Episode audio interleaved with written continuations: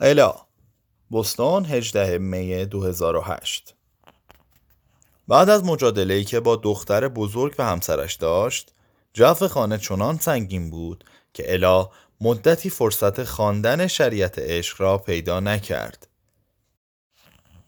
گویی در دیگی که میانشان همواره در حال جوشیدن بود به یک بار باز شد و همه بخار و فشار درون آن خالی شد. متاسفانه آنکه در این دیگ را برداشت کسی جز الا نبود. الا این کار را با تلفن کردن به اسکات انجام داد. با صدای بیخیال و راحت و موزی به دوست پسر دخترش گفت سلام اسکات من الا هستم مادر جانت وقت کمی با هم صحبت کنیم؟ اسکات با شگفتی جواب داد خانم رابین استین چه سورپرایز جالبی. حتما بفرمایید. اسکات بر خلاف تعجب فراوانش سعی کرد نزاکت را تا حد امکان رعایت کند. الا هم با نزاکتی متقابل به اسکات توضیح داد که نباید از حرفهای او برداشته غلط کند. اما به نظرش او جوانتر و بی تجربه تر از آن است که قصد ازدواج با دخترش را داشته باشد. علاوه بر آن هنوز بیکار است. همچنین گفت که ممکن است این مکالمه تلفنی قلبش را شکسته و او را رنجانده باشد اما بعدها او را درک خواهد کرد و به او حق خواهد داد. حتی ممکن است از او سپاسگزار باشد.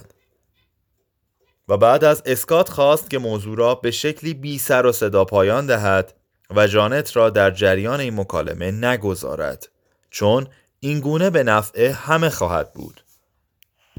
بعد از سخنان الا سکوت سردی بینشان حاکم شد.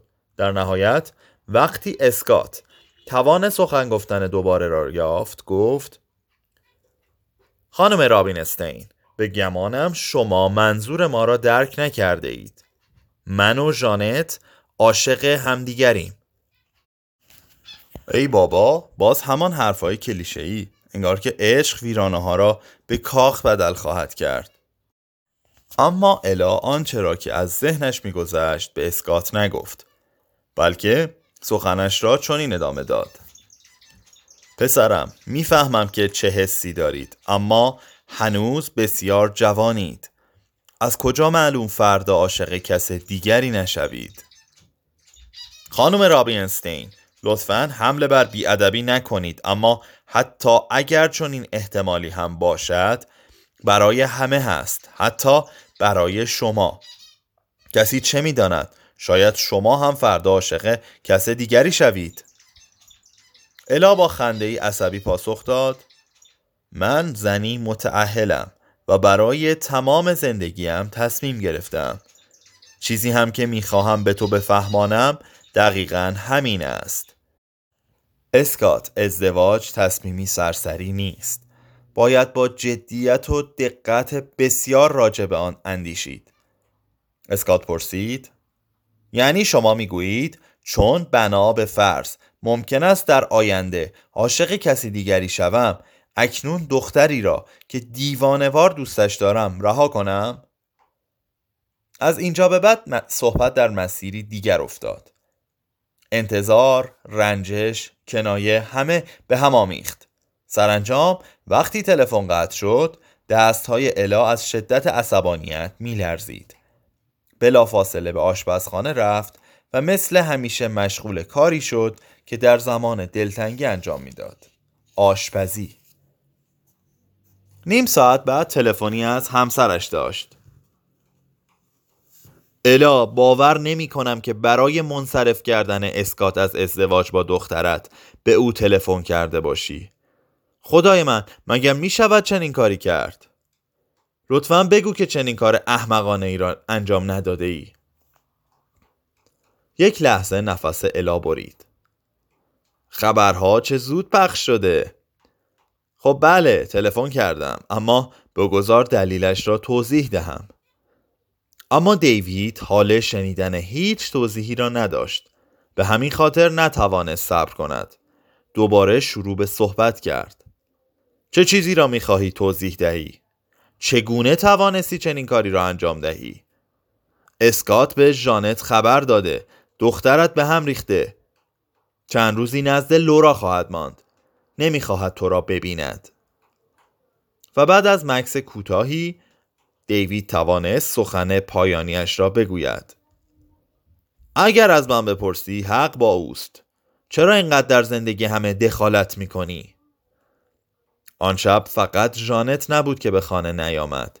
دیوید هم طی یک تماس تلفنی اطلاع داد که کاری ضروری برایش پیش آمده و به خانه نخواهد آمد. و در مورد این کار ضروری هیچ توضیحی نداد. حال که قبلا هرگز چنین کاری نکرده بود. این با روح ازدواجشان در تضاد بود. از روی گلی به گل دیگر می نشست. این کاملا معلوم بود. احتمالا روابط زیادی داشت و حتی دسته دسته اسکناس خرجشان می کرد. خوب یا بد الا همه اینها را فهمیده بود اما تا امروز همسرش هر شب در زمان معین به خانه آمده و سر میز شام در جای خودش حضور یافته بود با وجود بروز های گوناگون میانشان الا از غذا پختن برای دیوید و دیوید از خوردن غذاهای الا با تبسم و سپاس دست بر نداشته بود دیوید بعد از غذا همیشه تشکر می کرد و الا این جمله تشکر را به نوعی عذرخواهی تعبیر می کرد و او را می بخشید. همیشه بخشیده بود اما اکنون برای اولین بار همسرش چنین برخوردی می کرد. الا به خاطر این خودش را سرزنش کرد اما در واقع احساس گناه همیشگی و به دوش گرفتن بار اشتباهات دیگران جزئی انفکاک ناپذیر از شخصیت الا رابینستین بود وقتی با دو قلوها سر میز شام نشست احساس گناه در الا جای خود را به آشفتگی داد. نه اصرار آوی برای سفارش پیتزا و نه بیمیلی اورلی به غذا. هیچ کدام توجه الا را جلب نکرد. هر دو را با نخود فرنگی و سبزیجات بخارپز شده سیر کرد. در نگاه اول هنوز هم همان مادری بود که به شدت به بچه هایش توجه داشت و کنترل همه امور در دستش بود. اما خلعی در درونش حمل می کرد که هر روز بزرگتر می شد بیحوصله بود و حال خوبی نداشت. گویی آبستن خلع بود. هر دقیقه و هر ساعت پوچی درونش بزرگتر می شد به طور قطع روزی باید میزایید و با همه احساسات درونش رو در رو می شد آن وقت چه باید می کرد؟ نمی‌دانست. بعد از تمام شدن غذا و رفتن بچه ها به اتاقشان سر میز تنها ماند. سکوت حاکم بر اطرافش سنگینی می کرد. قلبش زیر بال خیالات و تصوراتش له شد. غذاهایی که ساعتها برای پختنشان زحمت کشیده بود یک باره به نظرش ملالاور و بیمزه آمد. بیان که متوجه باشد دلش به حال خودش میسوخت. نزدیک چهل سالش بود. چهل سال تمام در این دنیا زندگی کرده بود. ترسید که عمرش را به باد داده باشد. با وجودی که عشق بیحدی برای بخشیدن داشت کسی از او عشقی طلب نمی کرد. شریعت عشق به ذهنش آمد. شخصیت شمس تبریزی توجهش را جلب کرده بود. با خودش اندیشید اگر شمس تبریزی به فال دست من هم نگاه می کرد در گذشتم چه می دید؟ آیا می توانست بگوید با وجود داشتن خانواده پر جمعیت چرا این گونه خود را تنها و بیکس احساس می کنم؟ اضافه کرد آیا در اطراف او هم حاله وجود داشت؟ اگر داشت حالش متشکل از چه رنگ هایی بود؟ آیا رنگهایش زنده و درخشان بودند یا بیرنگ و بیجان؟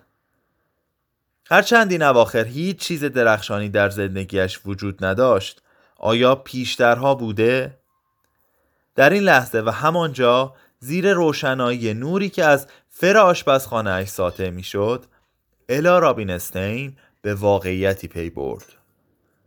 هرچه مقاومت نشان می‌داد و انکار می‌کرد در جایی از عمق وجودش بسیار نیازمند عشق بود و بی اندازه در حسرت آن. صفحه 56